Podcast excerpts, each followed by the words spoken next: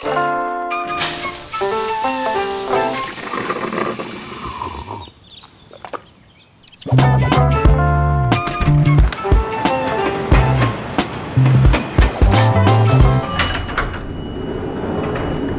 työpäivää.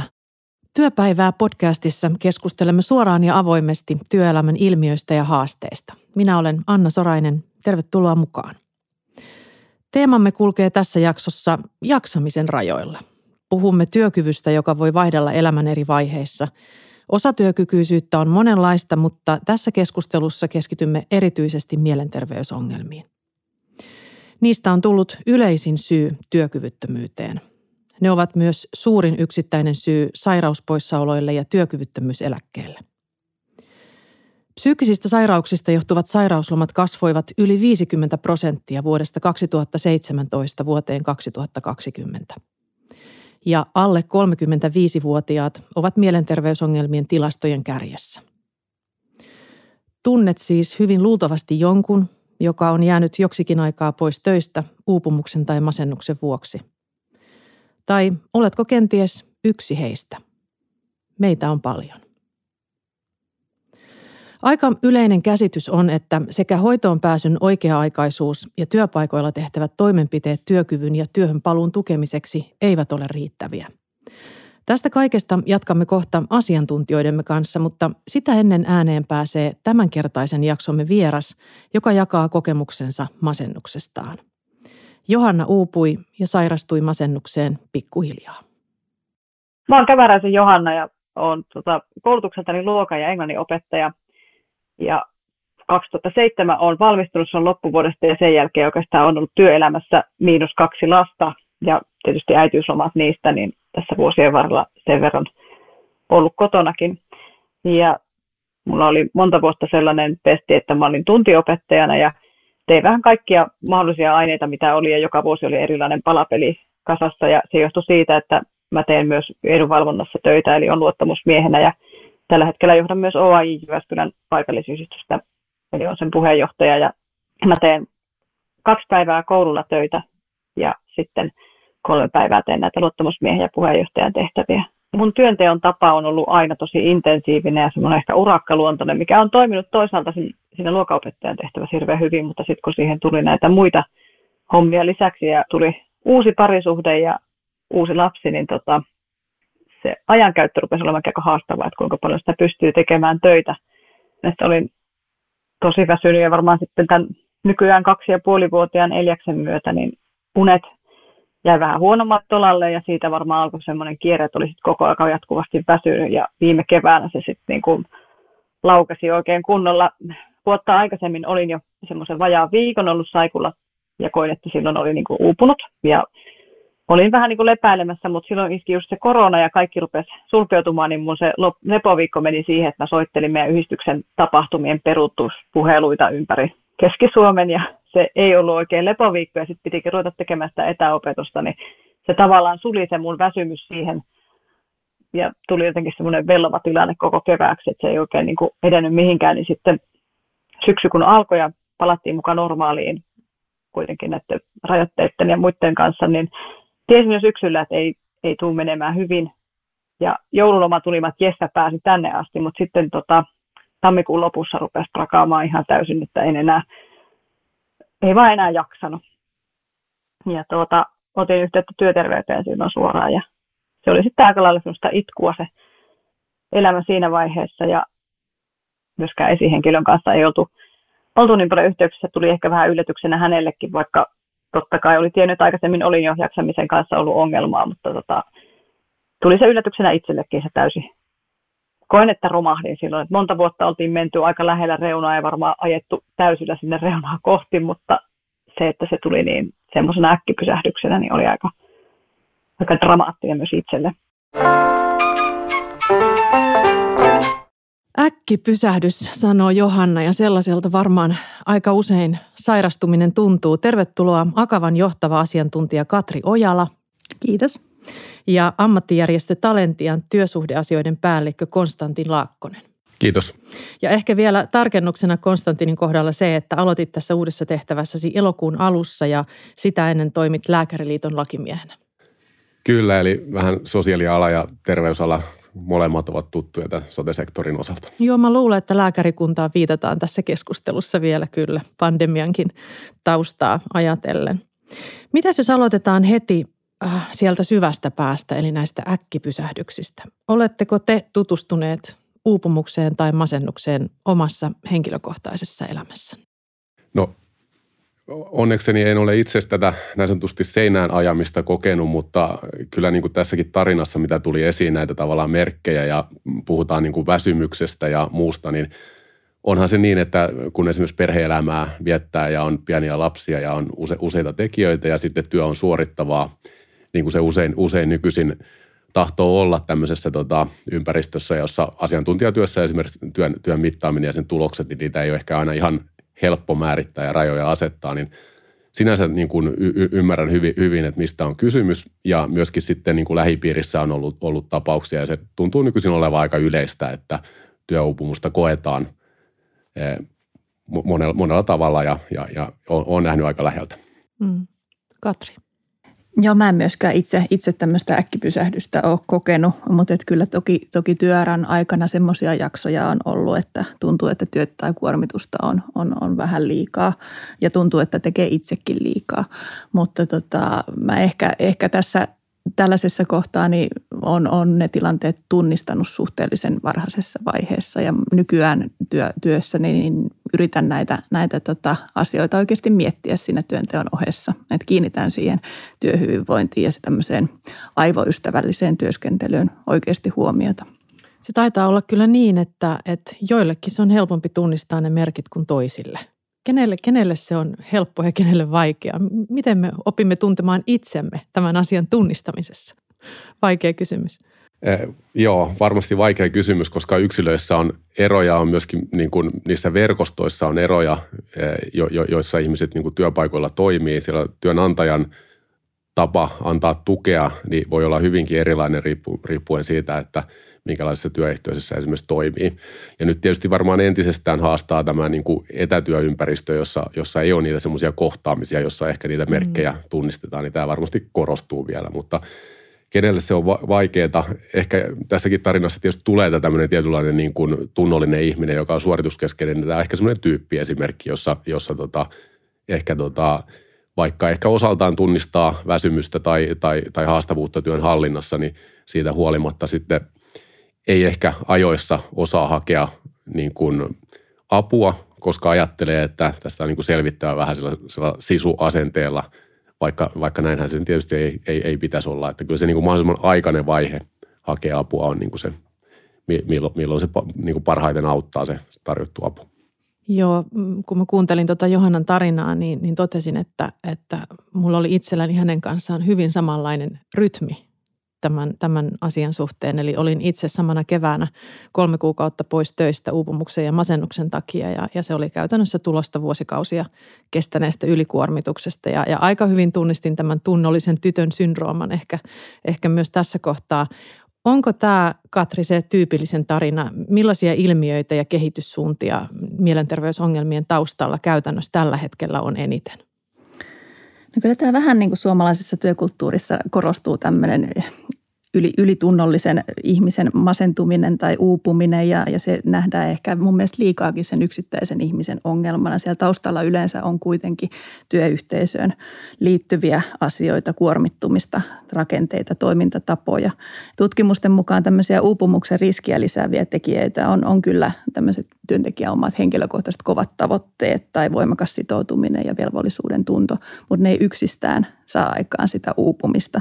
Että kyllä se uupuminen, uupuminen vaatii myös sen, että työssä on jotain vikana. Usein se liittyy resursseihin siihen, että työmäärä on liian suuri suhteessa niihin tavoitteisiin, joka johtaa sitten siihen, että tehdään iltaisin ja viikonloppuisin.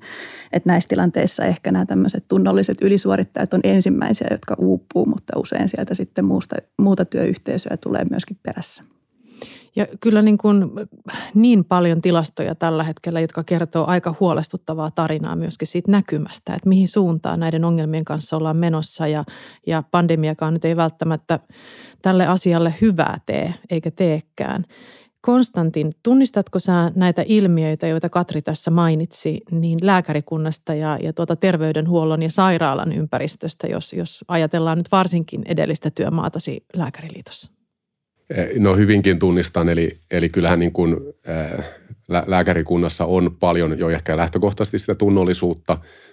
Työ on merkityksellistä, se on myöskin sen tyyppistä se työ, että jos se jää tekemättä, niin sillä on myöskin tota, aika paljon yhteiskunnallisia seurauksia ja yksilön kannalta seurauksia. Ja sitä kautta siihen liittyy suuri vastuu. Vastuu painaa. Mm. Se, on, se on selvästi ja sitten tietysti on tilanteita, jossa vaikka pienellä paikkakunnalla lääkäreitä ei yksinkertaisesti ole juurikaan saatavilla, jo, jolloin tavallaan se resurssin hankkiminen tai lisäresurssin hankkiminen ja työn tasaisempi jakautuminen, niin nämä ei ole itsestään selviä asioita, mihin ehkä työnantajakaan pystyy niin helposti vastaamaan. Ja sitä kautta se yksilön vastuu tavallaan voi joskus niin kuin mennä vähän yli. Ja siihen, sitä tietysti pahentaa niin kuin työajat, jotka joissakin lääkäritöissä on, on sitten niin kuin menee automaattisesti sitten tavallaan niin kuin sinne viikonloppu- ja ilta, iltatöihin ja jopa yötyöhön. Eli, eli, eli sitä kautta niin näitä ongelmia kyllä lääkärin työssä paljon tulee. Ja, ja on, on huomannut, että myöskin tuossa tota, tietysti niin kuin sosiaali, sosiaalialalla, jossa, jossa nyt tällä hetkellä toimi Talenttian piirissä, niin myöskin siellä tavallaan tämä vastuukysymykset siellä, eli, eli vaikka lastensuojeluasiat tai jotkut tämän tyyppiset nuorten tukeminen ja muut, niin, niin siihen tulee sitten valtavasti sitä, että paitsi se määrän, niin nimenomaan tavallaan sen työn vastuullisuus on se, joka, johon pitäisi löytyä keinoja tavallaan purkaa sitä ja, ja rajata se niin kuin tiettyyn, tiettyyn inhimilliseen määrään.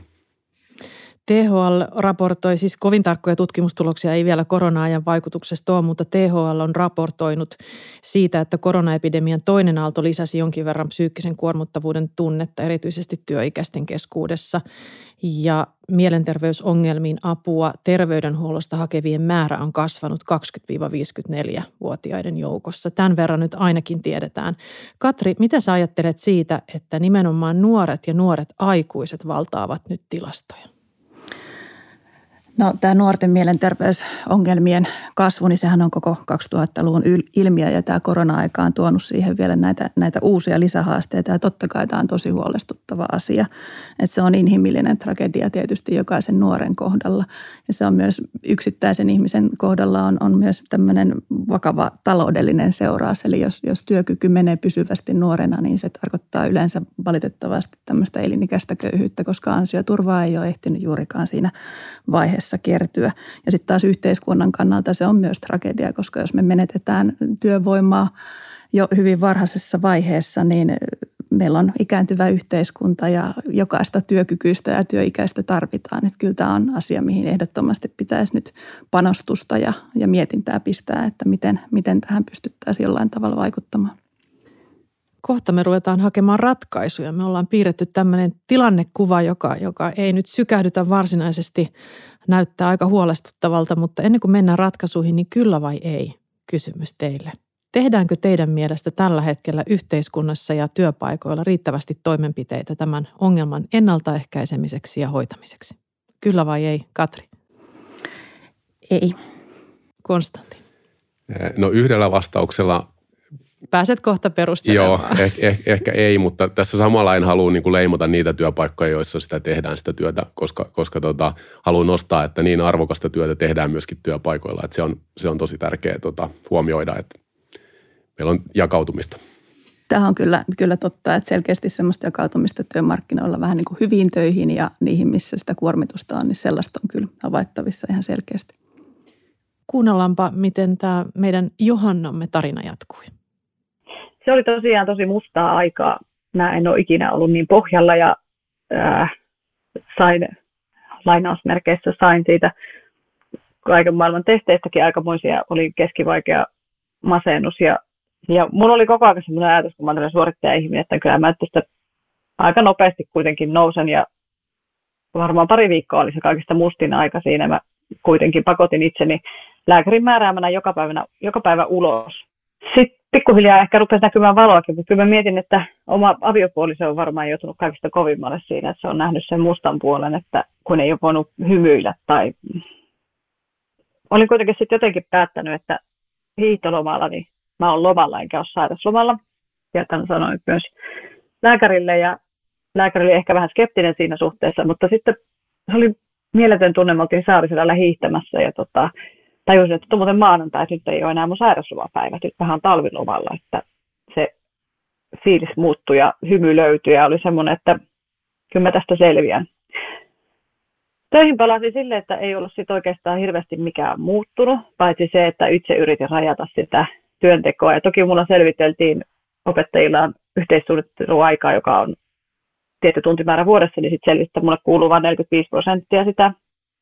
Me silloin sairausloma-aikana käytiin rehtorin kanssa, kun ei oltu voitu ennakoida tätä, kun tämä tuli niin yllättäen itsellekin, niin käytiin sitten semmoinen ennakoiva palaveri, mikä olisi pitänyt pitää jo aikaisemmin, kun tavallaan näkisi niitä uupumuksen merkkejä, mutta me käytiin se silloin, silloin sitten sairausloma-aikana ja siinä juttelin. Se oli, ehkä vähän muistutti myös kehityskeskustelua ja tota, siitä työnteon tavasta, että voisiko antaa vähän itsensä niin kuin mennä helpommalla asioista ja varsinkin koulutyöhön liittyen, mihin rehtori pystyy vaikuttamaan, että ei tarvitse suunnitella niin paljon, ei tarvitse tehdä niin älyttömästi ja se on edelleen mun semmoinen ongelma tälläkin hetkellä, että mä koen, että mä haluaisin antaa oppilaille paljon enemmän, mutta pitää vaan niin yrittää jotenkin painaa jarrua.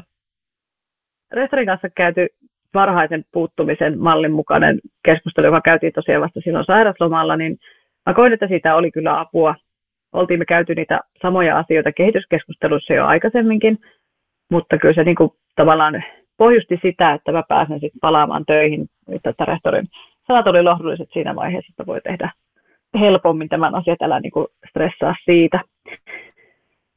Sitten työterveydessä tosiaan siellä kävin paitsi ho- erilaisilla hoitajilla, siis työterveyshoitajilla ja sitten lääkärissä, niin sitten myös työpsykologi. Vuosi aikaisemmin kävin myös työpsykologilla siihen liittyen, että oli niin kuin, olin siinä rajalla uupumisen rajamailla ja siitä jäi niin kuin tavallaan päälle se, että mä olen sen joka vuosi tässä nyt hyödyntänyt sen ne kerrat, mitä sieltä ilmaisiksi saa. Ja se on ollut tosi hyvä ja nyt pyysin nimenomaan semmoista työ, työn ohjauksellista otetta siihen, että mä halusin sellaisen henkilön, joka lähtee haastamaan mun ajattelutapaani työn tekemisestä.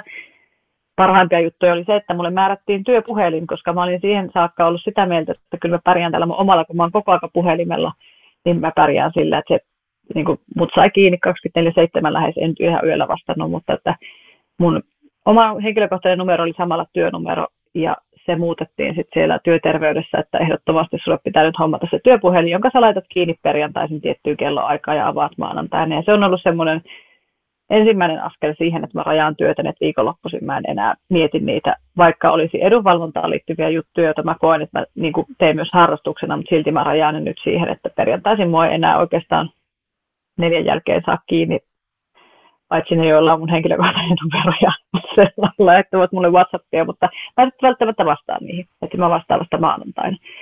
Että tavallaan semmoinen myös lisäksi, että kouluttaa itsensä siihen, että ei ole tavoitettavissa koko ajan, mutta sitten myös se ympäristön kouluttaminen siihen, että mä en ole tavoitettavissa koko ajan, niin se on tosi vaikeaa, koska mulla on niin pitkäaikaisia työsuhteita, työ, työkaverisuhteita tässä kaupungissa, että heillä on helppo ottaa mun henkilökohtaiseen numeroon yhteyttä ja välillä se varsinkin ennen sitä sairaslomaa, niin oli semmoinen niin isku tonne jonnekin, että voi ei, että kello on seitsemän illalla tällä ihmisellä on hätä ja se tarvii siihen apua ja pitääkö mun nyt heti reagoida. Sitten jos mä en heti reagoida, niin saatoin unohtaa sen, koska se oli siellä henkilökohtaisessa numerossa, mutta se on yksi semmoinen, että varmaan olisin päässyt helpommalle, jos aikana niin olisin ottanut sen työpuhelimen, kun no ei sitä varsinaisesti tarjottu, mun olisi luottamusmiehenä osata pyytää se. Sitten siihen vielä lisättiin se luokanopettajuus ja enemmän opetustunteja. Eli käytännössä mun työmäärä on kasvanut aika eksponentiaalisesti. Ja mä luulen, että se on se yksi syy, mikä johti tähän työuupumukseen, koska en voi rajattomasti ihminen tehdä kaikkea. Mutta en saanut siis varsinaisesti työnantajalta, niin ei ole tullut missään vaiheessa semmoista, että, että tässä niin tämmöinen paketti sulle täällä se selviät. Ei, ei. Et itse on pitänyt aika paljon tehdä tässä hommia. Johannan kohdalle osui selvästi sellainen työnantaja, joka osasi ennakoida, vaikka paljon olikin sitten Johannan mukaan kiinni käytännössä hänen omasta kyvystään tehdä muutoksia omassa arjessaan. Ja tämänkin varmasti tunnistamme kyllä. Jokainen työelämää kokenut mm, Katri ja Konstantin, mitä työpaikoilla nyt yleisesti ottaen pitäisi tehdä, jotta tämä mielenterveysongelmien kehitys käännettäisiin toiseen suuntaan? Sanoitte kyllä, että siellä on niin sanottuja hyviä ja huonoja käytänteitä ja, ja organisaatioita, mutta mitkä ratkaisut nyt olisi kaikkein tärkeimpiä?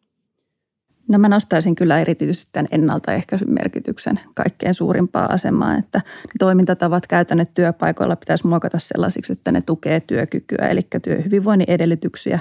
Siitä pitää huolehtia samoin kuin sitten riittävästä palautumisesta – Toisaalta sitten työpaikalla olisi tärkeää seurata myös sitä, että kuinka paljon siellä sitä kuormitusta esiintyy. Että tähän on olemassa työkaluja, joita pystyy hyödyntämään. Esimerkiksi työsuojeluviranomaiset on tällaisia tehnyt.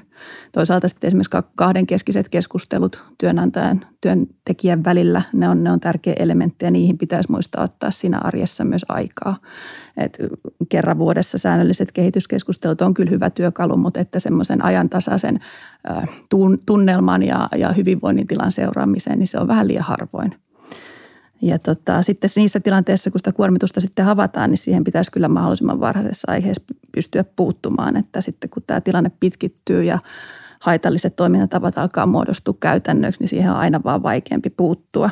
Et työpaikoilla olisi hyvä olla käytössä tämmöinen varhaisen puuttumisen malli, joka sitten aina automaattisesti otetaan näissä tilanteissa käyttöön – Myöskin sitten oikeastaan se osaaminen näissä kysymyksissä on aika tärkeä juttu, että työnantajilla esi- esihenkilö niin pitäisi olla riittävästi sitä osaamista siitä, että miten haitallista kuormitusta tunnistetaan ja miten näitä toimenpiteitä tehdään. Eli koulutus ja riittävä perehdytys tähän aiheeseen niin on, on myös tärkeä asia – Onko osaaminen myös uskallusta puuttua? Se voi olla osittain myös näin, että mm. kyllä se toisaalta siihen niin kuin esihenkilön rooliin kuuluu, että jos huomaa, että työntekijä yötä myöten tekee töitä, niin kyllä siihen pitää uskaltaa puuttua, jos työntekijällä ei ehkä niitä välineitä siinä tilanteessa ole. Mm. Konstantin, mitä muita ratkaisuja keksit? No sanotaan, että kyllä erittäin peri, tätä kattava lista oli, oli kyllä Katrilla, eli siinä suhteessa niin tota, tuli, tuli tosi hyviä.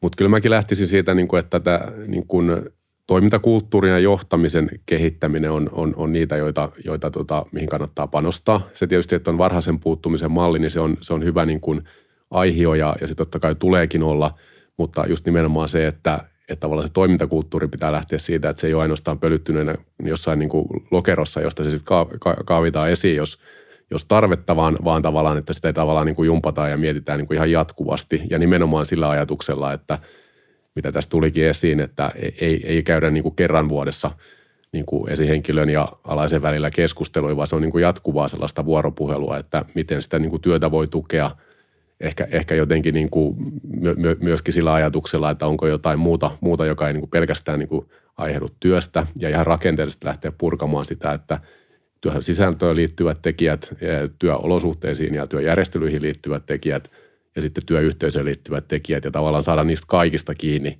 että missä mahdollisesti tavallaan niin kuin on haasteita ja lähtee yksi kerrallaan niitä, niitä purkamaan pois. Meillä on varmasti niin kuin erilaisia työkaluja hyvinkin paljon, eli, eli se, että tilannekohtaisesti tulee arvioida, että käytetäänkö työsuojeluvaltuutettua tai, tai luottamusmiestä niin kuin pohtimaan niitä asioita – sitten sen niin kuin tavallaan työ, työyhteisön sisällä erilaisia tapoja niin kuin johtamisessa, että, että miten siellä asioita käsitellään. Siellä pitää olla erilaisia foorumeita, jotka, jotka sopii erityyppisille ihmisille, eli ei ainoastaan niin, että siellä pääsee esimerkiksi jossain, niin kuin, vaikka nyt jotkut tulospäin suuntautuneet henkilöt sanomaan niin kuin omia näkemyksiä, vaan, vaan kaikille pitää olla se oma, oma tapa, on se sitten kirjallinen tai, tai joku kahdenkeskinen keskustelu tai muuta, mutta jo niin kuin nimenomaan siinä tunnistamisvaiheessa – ja sitten tota, nä, näitä, näitä tavallaan hyviä tapoja niin, ja hy, hy, hyvien työpaikkojen käytäntöjä tulee niin kuin monistaa ja, ja tuoda sitten siihen niin kuin tav, tavalla, tavallaan niillekin työpaikoille, jossa, jossa näitä haasteita enemmän sitten on. Miten paljon tässä on nyt kysymys johtajien tunnetaidoista? Paljon. Tässä on, tässä on varmaan niin kuin itsekin tunnistan, että yllättävän karkeasti meillä menee tavallaan niin kuin esihenkilöillä tai johtajilla niin kuin, johtamistapa on jonkunnäköinen niin kuin doktriini, että se menee sinne asiajohtamiseen tai sitten se menee ihmisjohtamiseen.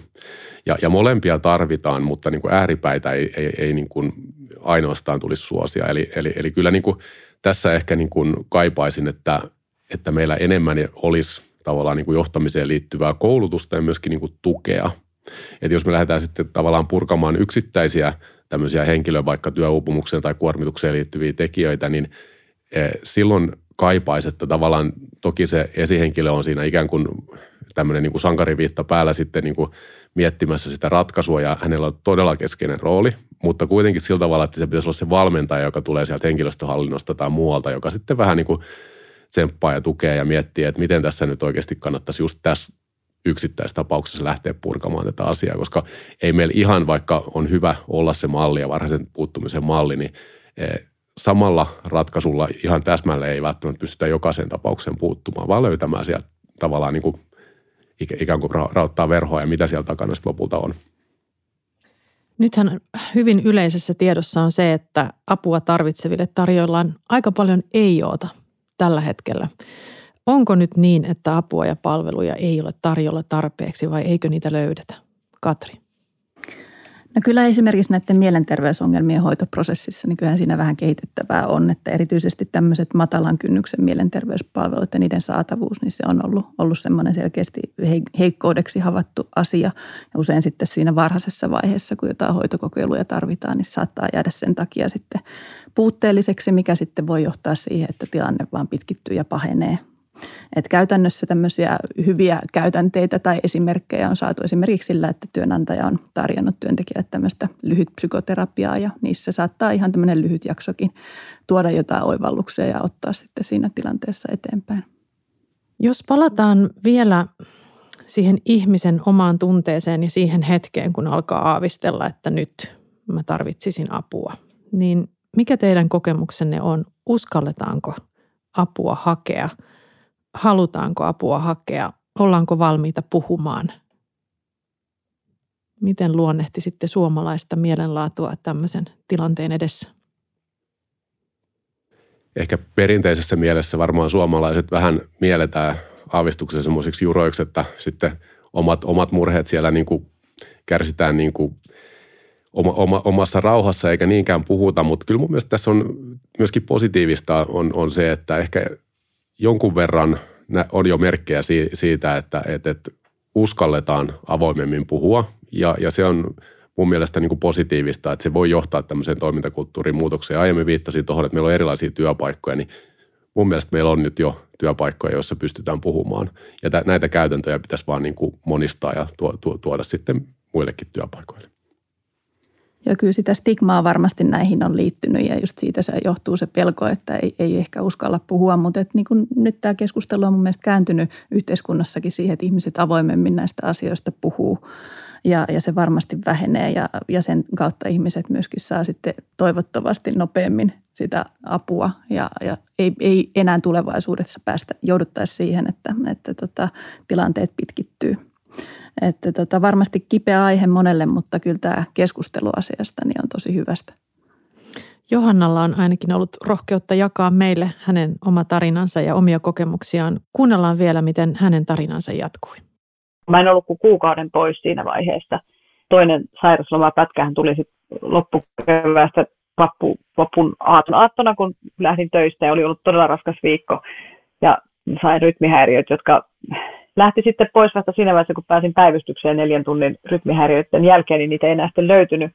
Ja nyt niitä on koko kesän ja tähän päivään asti tullut aina päivittäin, mutta onneksi mulla selvitettiin tutkimuksella, että siinä ei ole mitään vaarallista, niitä vaan tulee, ne tuntuu tosi innoittavalta, mutta niitä tulee, että sydän toimii muuten normaalisti. Mutta se oli pysäyttävä tilanne siinä vaiheessa, että mun pää olisi vielä mennyt, mutta sitten mun kroppa sanoikin, että stop. Sen ehkä on tässä oppinut nyt näiden upumusten myötä, että ihan kaikkea mua ei ole kuitenkaan tarvita. Pärjätään aika monessa paikassa ilmankin minua, että mä pystyn niin kuin päästämään helpommin irti. Ja asia, mitä mä itse asiassa jo monta vuotta, että pitäisi olla useampia henkilöitä jakamassa jotain isoja vastuita. Kokonaan mä en haluaisi koulutyötä jättää, enkä toisaalta kokonaan haluaisi tätä luottamusmieshommaa tai edunvalvontahommaa jättää. Että musta tämä on ollut nimenomaan se, että pystyy niin kuin siirtämään sitä tietoa tuolta kentältä suoraan sinne edunvalvontaan, niin se on hirveän hirveän hedelmällistä ja tärkeää olla. Miten työelämää pitäisi kehittää, miten me voitaisiin ennaltaehkäistä työuupumusta, niin mun mielestä kaikista tärkein on johtamisessa ja esihenkilötyössä, että siihen on riittävät resurssit. Ja sitten se, että se esihenkilökin on rajallinen henkilö, että ei sillä voi olla niin kuin älytöntä määrää alaisia. Se, että sairastuu mielentervey- tai jää sairauslomalle mielenterveydellisistä syistä, niin on se todella paljon raskaampi paikka, kun sehän ei välttämättä näy ulospäin. Kyllä musta sen näki varmasti, koska olin aika harvaa ja itkin ja allapäin, mutta tota, en mä näyttänyt sitä töissä, ei oppilaatkaan esimerkiksi varmaan arvannut, että OPE on jäämässä nyt, eikä mäkään arvannut silloin perjantaina, että mä jään seuraavalla viikolla sairaslomalle. Mutta kun sitä ei näe päälle päin välttämättä, niin se valtava paine siellä ihmisen sisällä, niin onhan se siis kauheita. Mä oon sen verran avoin ihminen, että mun sitten kun mä pystyin avautumaan siitä, niin helpotti kertoa muille siitä. Mutta se, että mulla olisi vaikka käsi murtunut, niin ihan selkeä, niin että on tässä, että en pysty tulemaan töihin. Mä valaan vielä siihen, että miten, kun nyt tavallaan tulevaisuutta tässä ajattelen, että miten mä tunnistan ne omat rajani, niin liikunta on mulle se semmoinen henkireikä ja mä aloitin tuolla järvessä uimisen, niin mä olen sitä jatkanut ja nyt se tuntuu taas jo kylmältä se vesi ja se tuntuu tosi hyvältä ja mä koen, että se on semmoinen yksi maadottumisen paikka, että mä pääsen järveen. Jos mä en pääse metsään joka viikkokaan edes, niin mä pääsen edes järveen joka päivä, niin se on semmoinen mun ykkösjuttu. Johannalle omasta mielenterveydestä huolehtiminen piti sisällään liikuntaa, muun muassa uimista ja metsää. Mitä se teille pitää sisällään? Konstantin.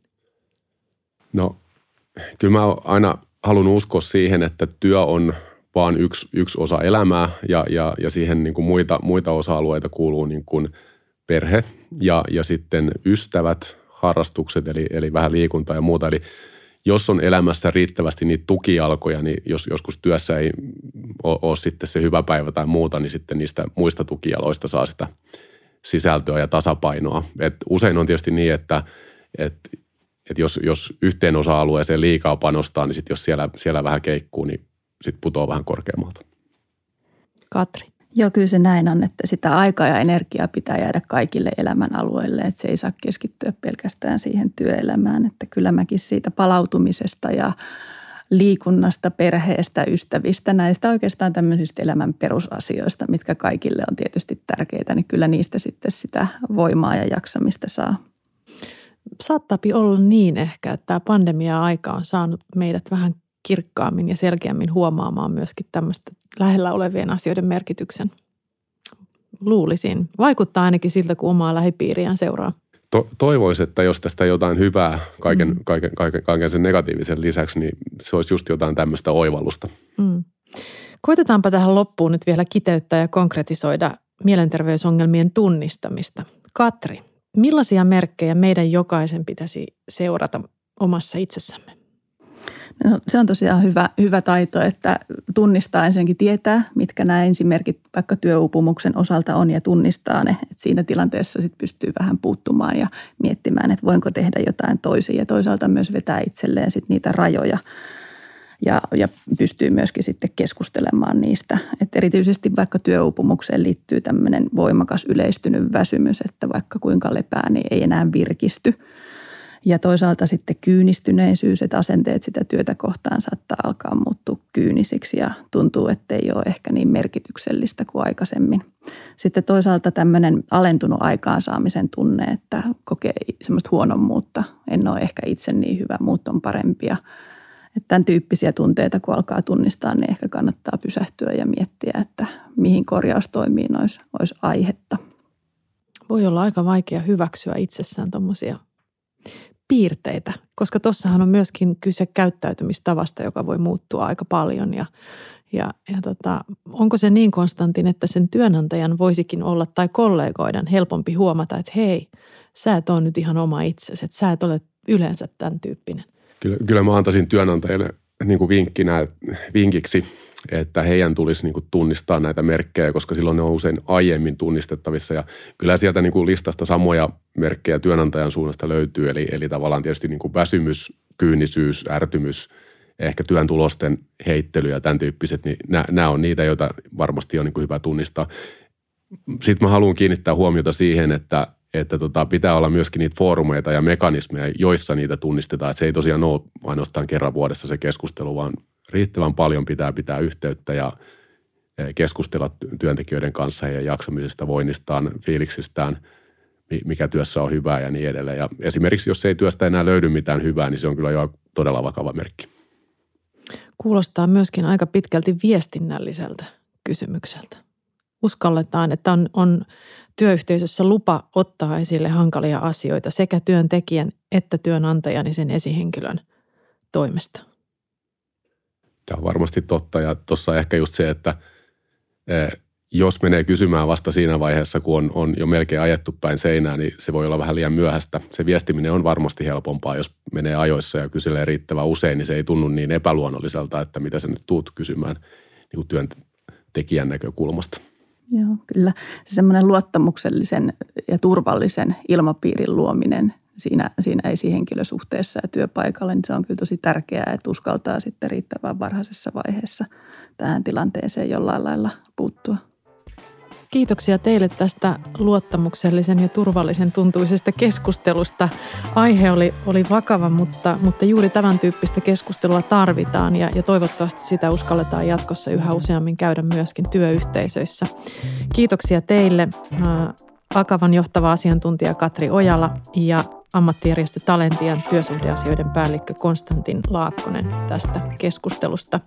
Ja kiitos teille työpäivää podcastin kuuntelijat. Kuunnelkaa lisää. Suoraa puhetta työelämän haasteista löytyy myös muista jaksoista, mutta nyt hyvää työpäivää teille kaikille. thank you